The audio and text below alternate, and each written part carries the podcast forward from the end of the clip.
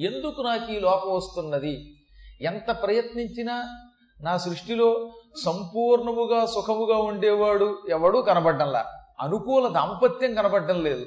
ఏదో విష్ణువు నుంచి పుట్టాడు గనక మన్మథుడు అతని భార్య రతి వాళ్ళు మాత్రమే ప్రపంచంలో ఆదర్శ దంపతులుగా ఉంటున్నారు. ఒక్క రతి మన్మథులు మాత్రమే యావత్ జీవితం ఎప్పుడు మాట వరస కూడా కొట్టుకోరుట.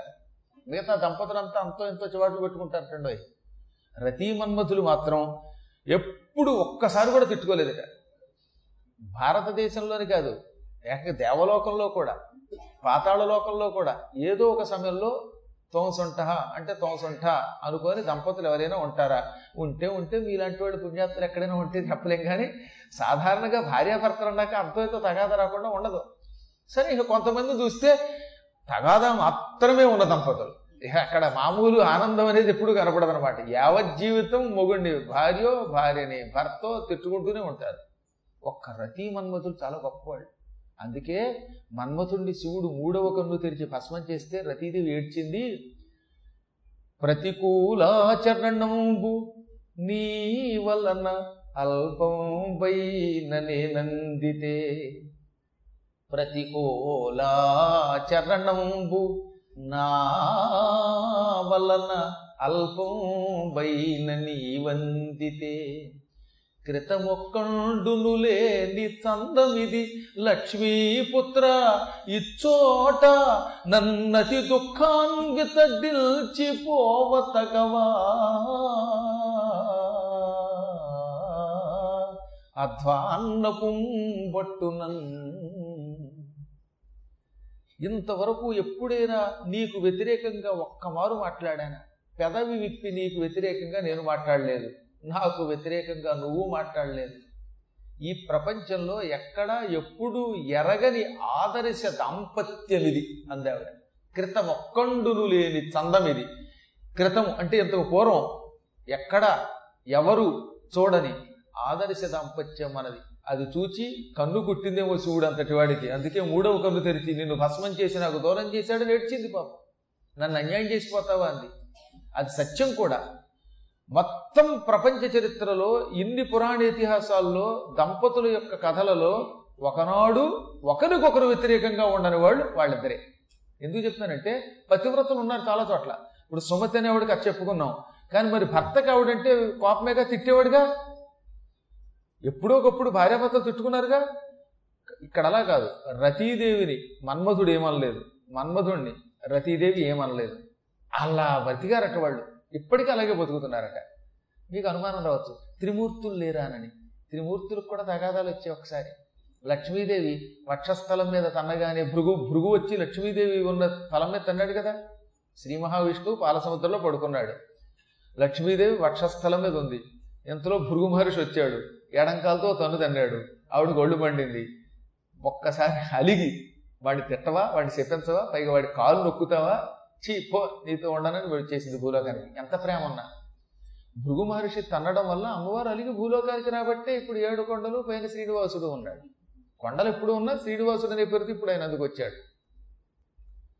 సీతాదేవి కూడా అంత పతివ్రత కూడా రాముణ్ణి నన్ను అడవికి తీసుకెళ్ళు అంది.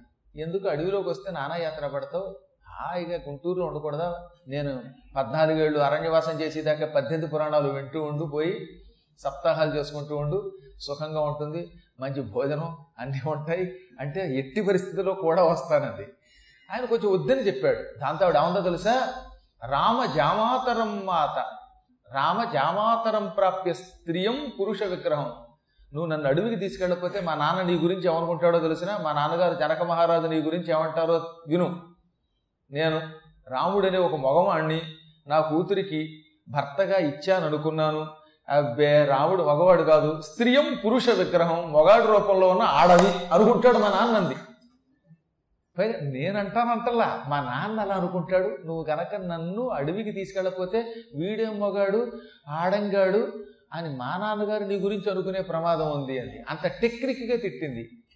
మొగాడిని పట్టుకుని స్త్రీయం పురుష విగ్రహం అంటే ఒక్కొక్కరు చెప్పాలంటే నువ్వు ఆడంగాడివి అనుకుంటాను మా నాన్నగారు అనగానే కొంచెం పౌరుషం పొడుచుకొచ్చి రాముడు పట్టుకెళ్ళాడు. అంటే ఎంతసేత తెప్పింది రాముడిని అలా తెప్పకపోతే అడుగు వెళ్ళదు గనక వెళ్ళకపోతే రావణాసురుడు ఎత్తుకెళ్ళాడు గనక ఎత్తుకెళ్ళకపోతే రామాయణం దొరకదు గనక ఈ వంకతో అయినా ఆవిడ తెప్పింది. ఇంకా సతీదేవి శివుడు వద్దు బాబోయ్ దక్ష యజ్ఞానికంటే వినిపించుకోకుండా యజ్ఞానికి వెళ్ళింది.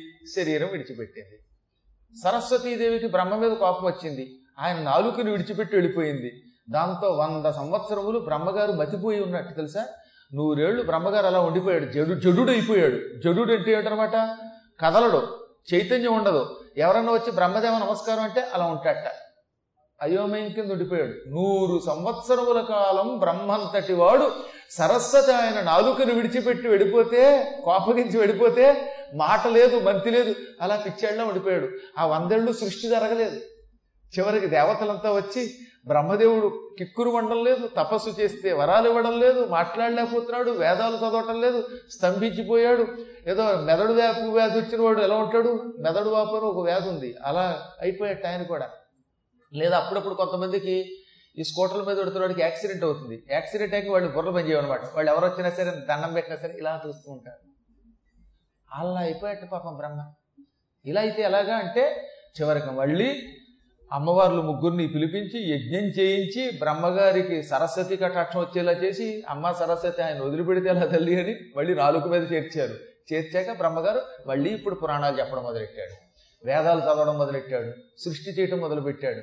అంటే త్రిమూర్తులు అప్పుడప్పుడు అలిగారు ఒకళ్ళొకళ్ళు విడిచిపెట్టారు. కానీ ఈ చిన్న సంఘటన కూడా జరగనటువంటి దంపతులు ఎవరైనా ఉంటారా? ఉండరు. అది కేవలము రతీ మన్మధుల విషయంలో మాత్రమే జరిగింది. కాబట్టి నా సృష్టిలో ఎక్కడో చోట ఏదో ఒక లోపం ఉంటున్నది.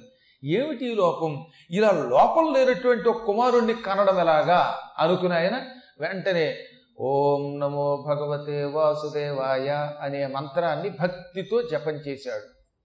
పూర్తిగా నూరు సంవత్సరములు ఈ మంత్రానుష్ఠానం చేశాడు. నిష్ఠతో చేశాడు. భక్తితో చేశాడు. ప్రపంచాన్ని మర్చిపోయాడు ఆ కాలంలో. ఆ మహాతపస్సుకు విష్ణు ప్రత్యక్షమయ్యాడు. నీకు కుమారుణ్ణి ఇస్తున్నాను.